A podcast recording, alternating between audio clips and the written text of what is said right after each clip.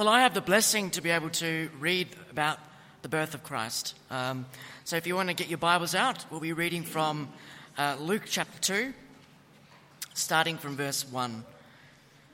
And it will be on the screen as well, hopefully. So, so it's the birth of Jesus. In those days, Caesar Augustus issued a decree that a census should be taken of the entire Roman world. This was the first census that took place while Quirinius was governor of Syria. And everyone went to their own town to register. So Joseph also went up from the town of Nazareth in Galilee to, to Judea, to Bethlehem, the town of David, because he belonged to the house and line of David. He went there to register with Mary, who was pledged to be married to him and was expecting a child. While they were there, the time came for the baby to be born, and she gave birth to her firstborn, a son. She wrapped him in cloths and placed him in a manger, because there was no guest room available for them. And there were shepherds living out in the fields nearby, keeping watch over their flocks at night an angel of the Lord appeared to them, and the glory of the Lord shone around them, and they were terrified. But the angel said to them, Do not be afraid. I bring you good news that will cause great joy for all the people. Today, in the town of David, a Saviour has been born to you. He is the Messiah, the Lord. This will be a sign to you. You will find a baby wrapped in cloths and lying in a manger.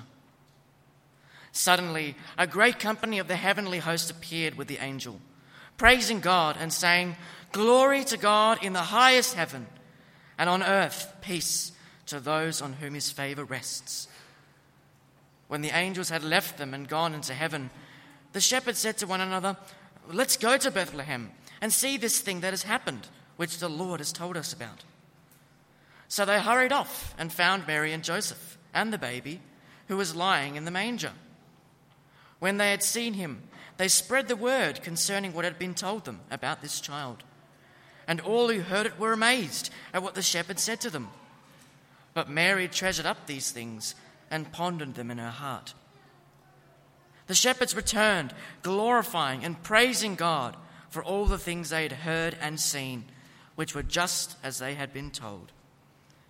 On the eighth day, when it was time to circumcise the child, he was named Jesus the name the angel had given him before he was conceived. When the time came for the purification rites required by the law of Moses, Joseph and Mary took him to Jerusalem to present him to the Lord. As it is written in the law of the Lord, every firstborn male is to be consecrated to the Lord, and, the off- and to offer a sacrifice in keeping with what is said in the law of the Lord a pair of doves or two young pigeons. Now there was a man in Jerusalem called Simeon who was righteous and devout. He was waiting for the consolation of Israel, and the Holy Spirit was on him. It had been revealed to him by the Holy Spirit that he would not die before he had seen the Lord's Messiah. Moved by the Spirit, he went into the temple courts. And when the parents brought in the child Jesus to do for him what the custom of the law required, Simeon took him in his arms and praised God, saying, Sovereign Lord, as you have promised, you may now dismiss your servant in peace. For my eyes have seen your salvation, which you have prepared in the sight of all nations, a light for revelation to the Gentiles, and the glory of your people Israel. The child's father and mother marveled at what was said about him. Then Simeon blessed them and said to Mary, his mother, This child is destined to cause the falling and rising of many in Israel and to be a sign that will be spoken against, so that the thoughts of many hearts will be revealed, and a sword will pierce your own soul too. There was also a prophet, Anna, the daughter of Penuel of the tribe of Asher. She was very old. She had lived with her husband seven years after her marriage, and then was a widow until she was 84. She never left the temple, but worshipped night and day, fasting and praying. Coming up to them at that very moment, she gave thanks to God and spoke about the child to all who were looking forward to the redemption of Jerusalem. When Joseph and Mary had done everything required by the law of the Lord, they returned to Galilee, to their own town of Nazareth. And the child grew and became strong. He was filled with wisdom, and the grace of God was on him.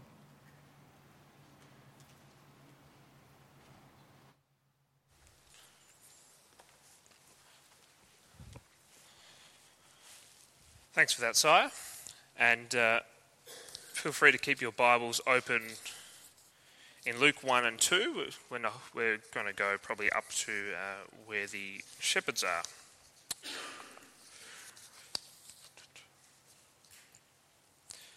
Well, I reckon uh, there are a few things that are more uh, universally satisfying for people than being proven right. Right? Uh, predicting the future, looking like uh, you know things, being able to say, I told you. I told you our team was going to come back into the game. I warned you. I warned you what would happen if you went there, but did you listen to me? No. Why can it be uh, so satisfying to make a correct prediction? Well, I reckon it's because we can't actually uh, see or know the future. So, being able to put the pieces together, to guess how something will turn out, makes us feel more than human, a bit like God, even. Of course, normally we don't like hearing and I told you so, do we? Uh, normally, if someone else is saying it, they're probably rubbing it in our face. But occasionally, we don't mind. Sometimes, people aren't rubbing it in our face at all. In fact, they just want to tell us that they got it right because they've got good news. Like a scientist, after years of hard, uh, lonely work, finally finding the cure for a disease. They're not just going to sit back and crow about it. They're going to shout from the rooftops, I found the cure. We can all be saved from this disease. It's a time for joy. And in this Christmas story, uh, told in Luke's Gospel, we keep getting told this kind of good news. The same good news over and over again about God being proven totally right. Because the words of his prophets from hundreds of years earlier have come true.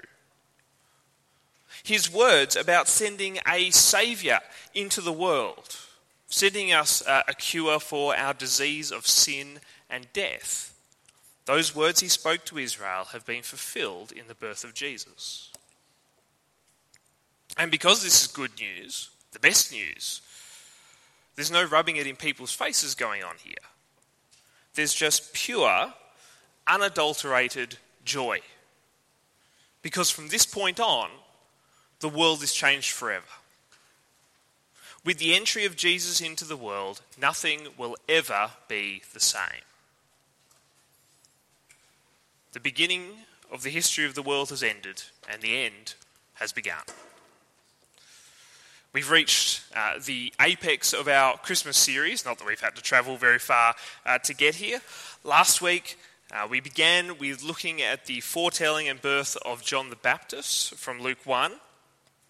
And we saw in that story that there are uh, parallels going on that are meant to remind us of the Old Testament, uh, of the history of Israel as God's people, but also to see uh, the differences from, uh, to the language of the Old Testament, all of which is meant to realize that God is doing something special. And the uh, parallelism continues in our passages this morning. In fact, uh, reading the foretelling of Jesus' birth might feel a bit like deja vu. Last week, we saw uh, that the story begins with a message from God given by the angel Gabriel. And that's what we saw this week, too. Uh, the recipient of the message, both times, is going to be a parent. The conception of their son will be unusual, and their child will be a cause for great joy among the people. But that's where the similarities largely end. Because while John's birth was meant to remind us of events from Israel's history, Jesus' birth is meant to remind us of Israel's prophesied future. In fact, of the prophesied future of the whole world.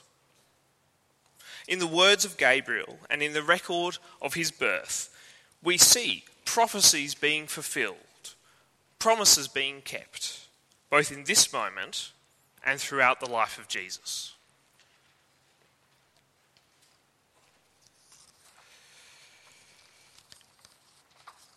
Now, we have to ask the question does it matter? If there are prophecies being made about the future and they come true, does it affect my life? We're going to look uh, briefly at three prophecies that are fulfilled in the story, story we've read. And as we do, it's worth asking each time does this matter? If this is true, and Jesus is who God is saying he is, what does that mean for me? So let's run through these. Uh, first, we see in Luke 1, verse 31, we read, You will conceive and give birth to a son, and you are to call him Jesus.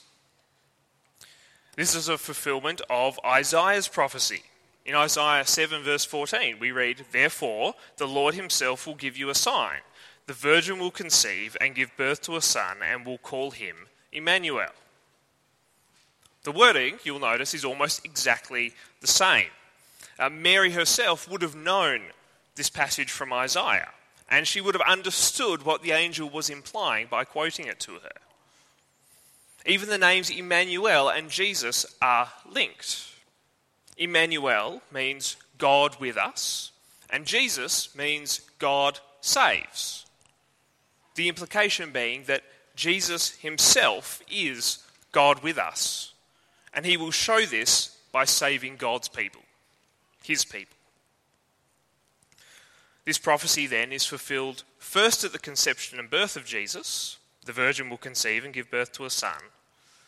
And then by Jesus' work of salvation on the cross, where he paid for the sins of the world. Does that affect our lives?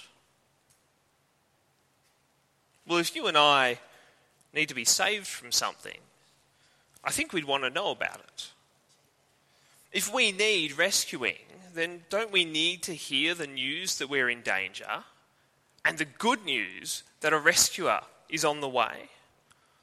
Wouldn't that be a great relief? A great joy, even? Secondly, from verse from the next verse, verse 32, we read, He will be great and will be called Son of the Most High. The Lord God will give him the throne of his father David, and he will reign over Jacob's descendants forever. His kingdom will never end. This uh, fulfills the word of God that he gave to King David back in 2 Samuel chapter 7, uh, where God said, When your days are over and you rest with your ancestors, I will raise up your offspring to succeed you, your own flesh and blood, and I will establish his kingdom. He is the one who will build a house for my name, and I will establish the throne of his kingdom forever. Originally, this was thought to be a prophecy about uh, the king Solomon, David's son and successor as king of Israel, uh, who built a literal temple in Jerusalem for God. But of course, Solomon didn't live forever, and his kingdom only lasted until his death. After his death, it even split in two. Gabriel tells us that this Jesus, who is considered a descendant of David by birth, will actually be the one to fulfill this prophecy. And again, when we look forward from here to what Jesus went on to do, well, his death on the cross, his resurrection from the dead, and his uh, ascension, to never die again, where he reigns now in heaven forever as king. That seems to fulfill this prophecy. And in fact, he's building a spiritual house for God among those who believe in him, as we thought about in our reflection last week. Does this mean anything for us? Well, if there really is going to be one man reigning as king for eternity, I think that's pretty significant. If this man became king because he was killed and then he rose from the dead and now lives forever, Well, that's very significant. Because in all of human history, I can't think of any king and any kingdom that's anything like that. Nations and leaders rise and fall all the time. But there's this one promised one that will live forever. And if that eternal resurrected king wants you and me as part of his kingdom and offers us eternal life as Jacob's spiritual descendants, as those who have faith in God, which he made possible through his own resurrection, well, that seems mighty important to me. That seems like an earth shattering, world changing event.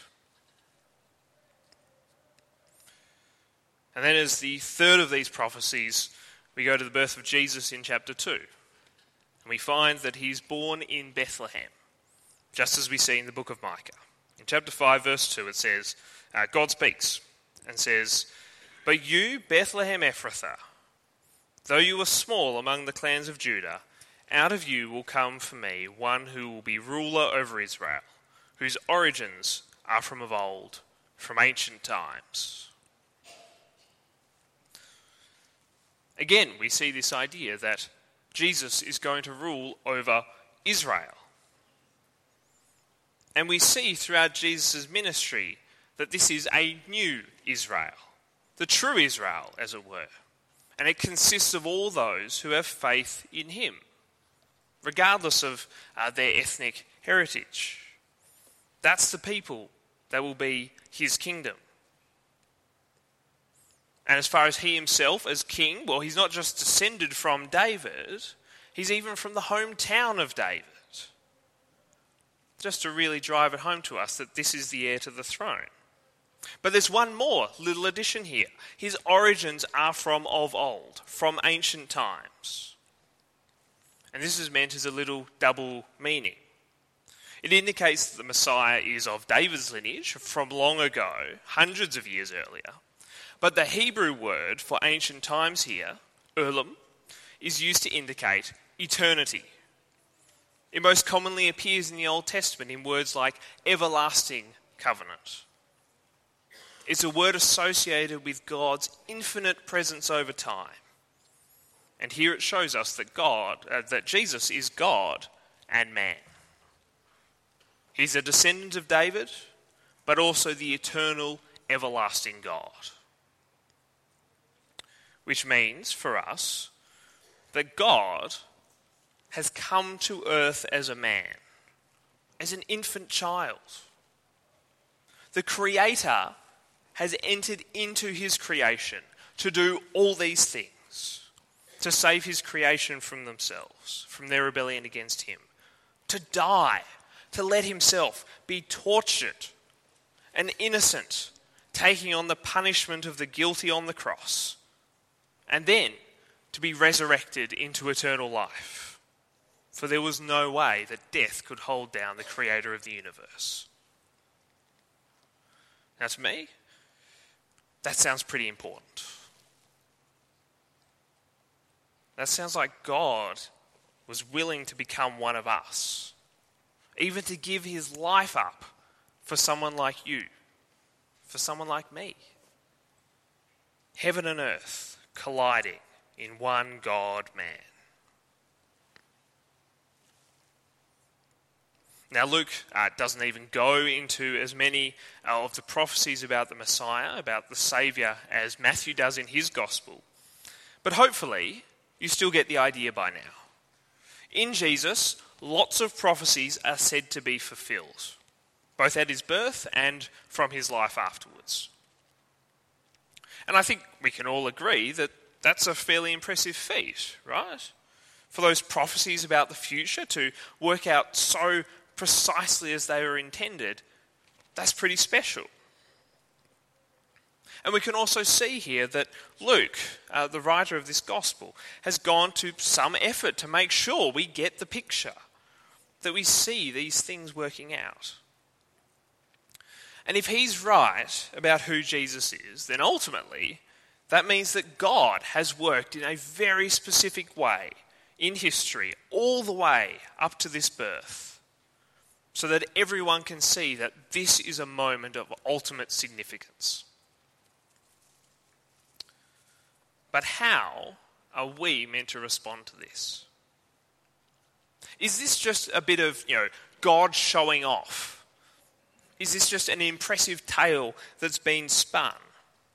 Does it really mean much to us if a bunch of predictions came true once upon a time?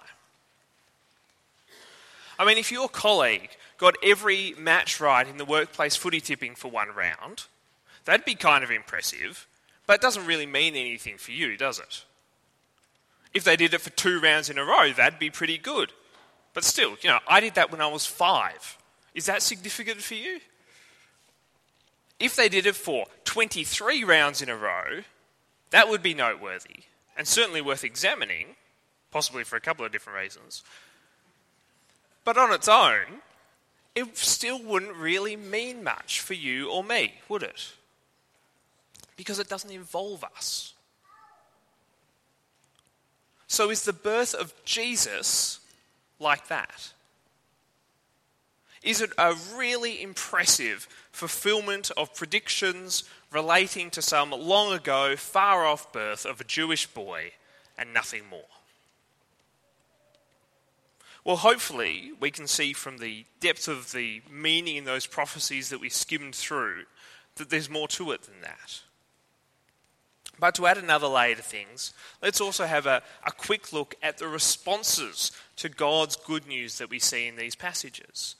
Because I think we can safely say from these responses alone that this event isn't just a neat trick, that this isn't just an impressive show that we can forget about once it's over.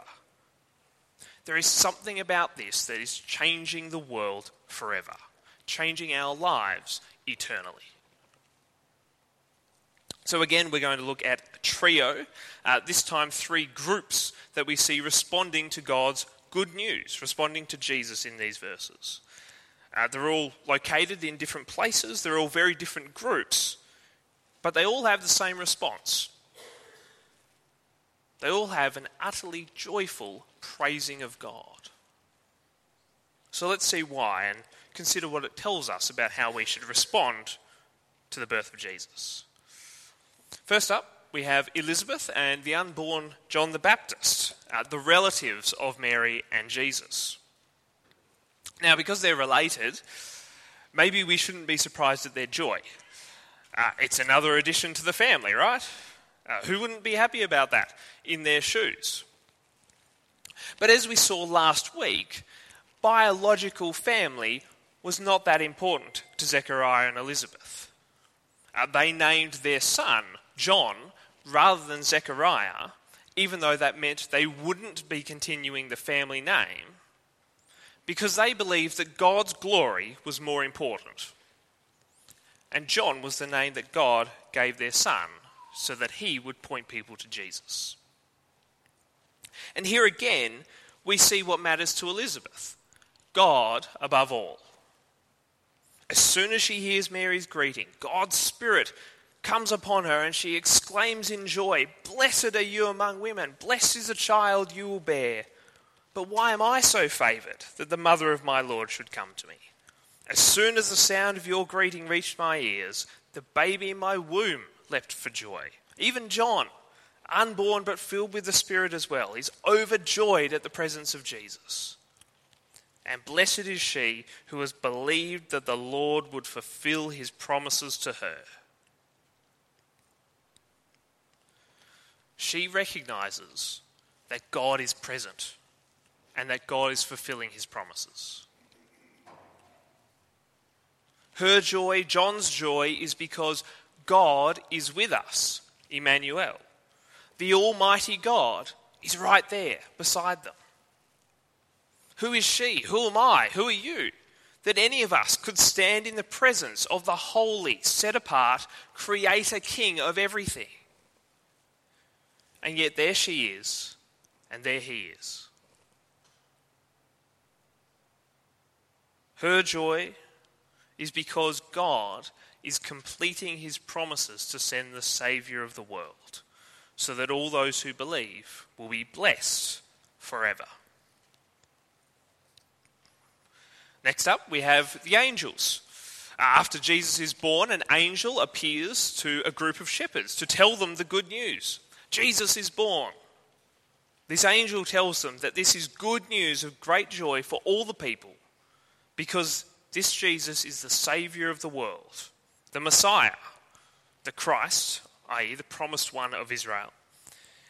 And he is the Lord, he is God.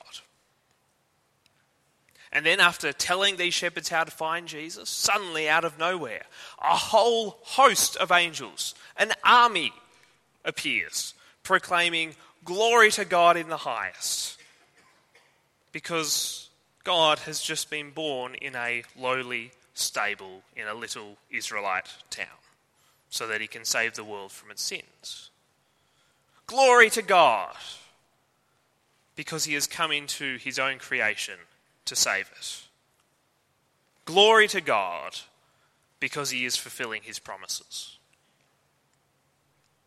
And then this army proclaims peace. Peace on earth to those on whom his favour rests. Peace because the rebellion against God will be over. Sin will be wiped away. Peace because Jesus is here to offer eternal life to all who trust in him. His favour will rest on those who have been told the good news and believe it. And then, as suddenly as they appear, they disappear back to heaven.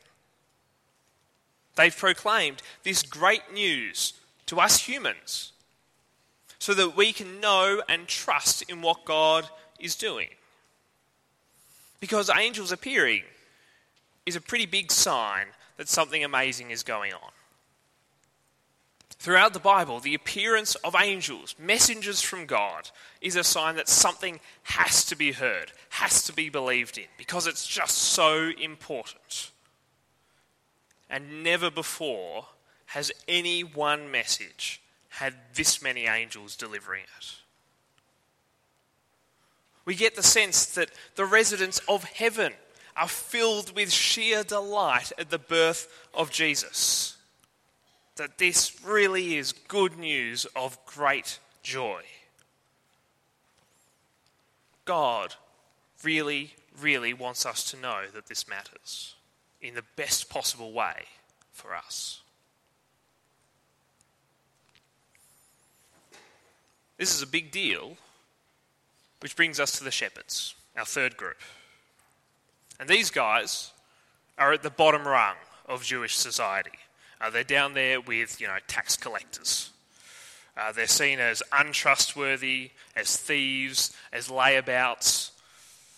And it's very telling that God's messengers would tell such lowly people to be the first to spread the good news to all the people of the world. Just as they've proclaimed, Glory to God in the highest, who now dwells in a lowly animal enclosure. So too, they send this message from the Almighty God out with the lowly shepherds. The point of it is that we aren't meant to believe this news because of who tells it to us. We're meant to believe it because it's true. Heaven and earth proclaim, angels and shepherds, the highest and the lowest of messengers, unite to proclaim the praises of God for his work in sending Jesus into the world.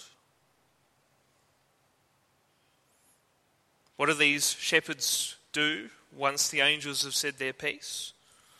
Well, they, they leave their flocks. Now, this is something they would never, ever even consider doing in any other circumstance. Their only job is to stay with their sheep. But instead, they rush to Bethlehem because they just have to see what the angels have told them about. They get it, they see how important it is. And when they arrive and they find this baby named Jesus lying in a manger, a totally unspectacular scene, even a pathetic scene, totally unfitting for a king,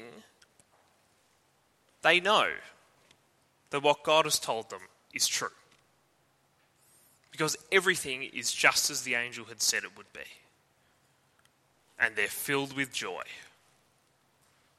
They tell Mary the good news. They tell Joseph the good news. They tell everyone they come across that God has come to earth.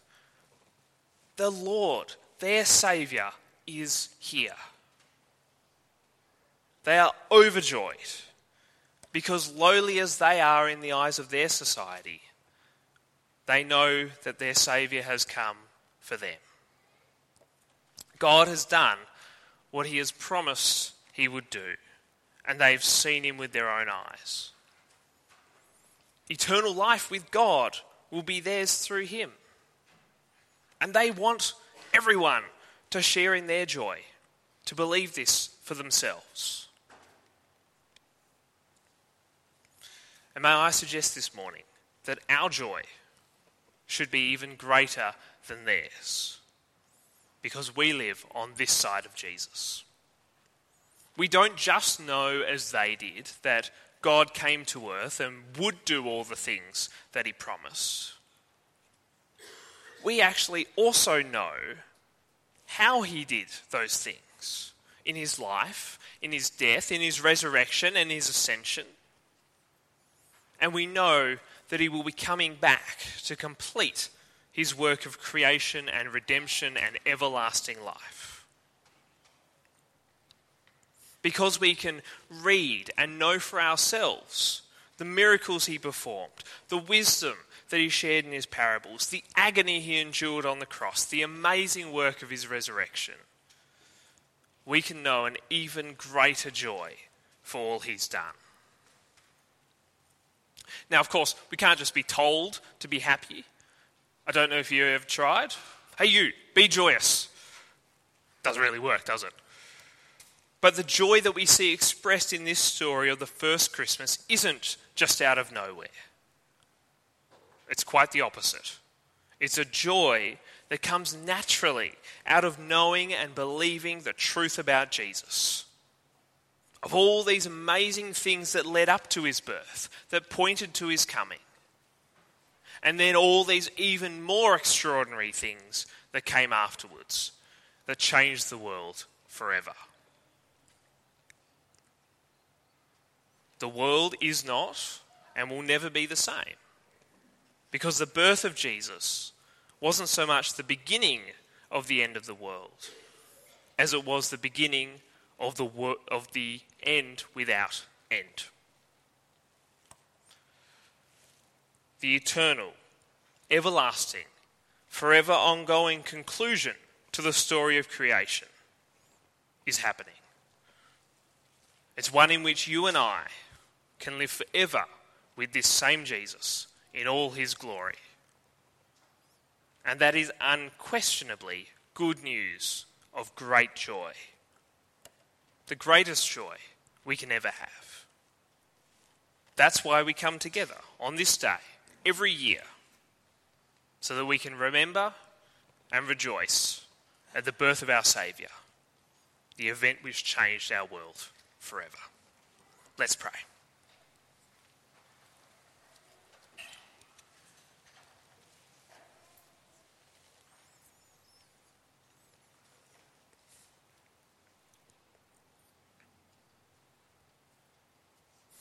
Dear Lord, Heavenly Father, as we uh, read this often familiar story, we can't help but be amazed once more at all that you've done.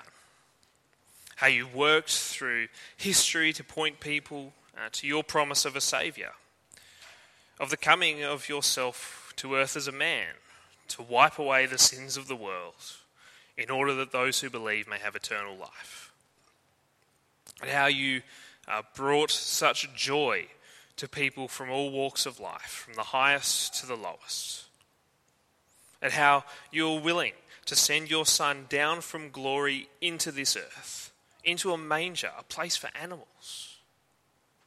How you first told this good news through your messengers to mere shepherds. Lord, you truly are the God who, for all, who is for all mankind. There is no one hidden from your sight. There is no one who's too far from your offer of salvation. So, Lord, we ask that for each and every one of us, that your Spirit will work in us, just like it did in Elizabeth and John.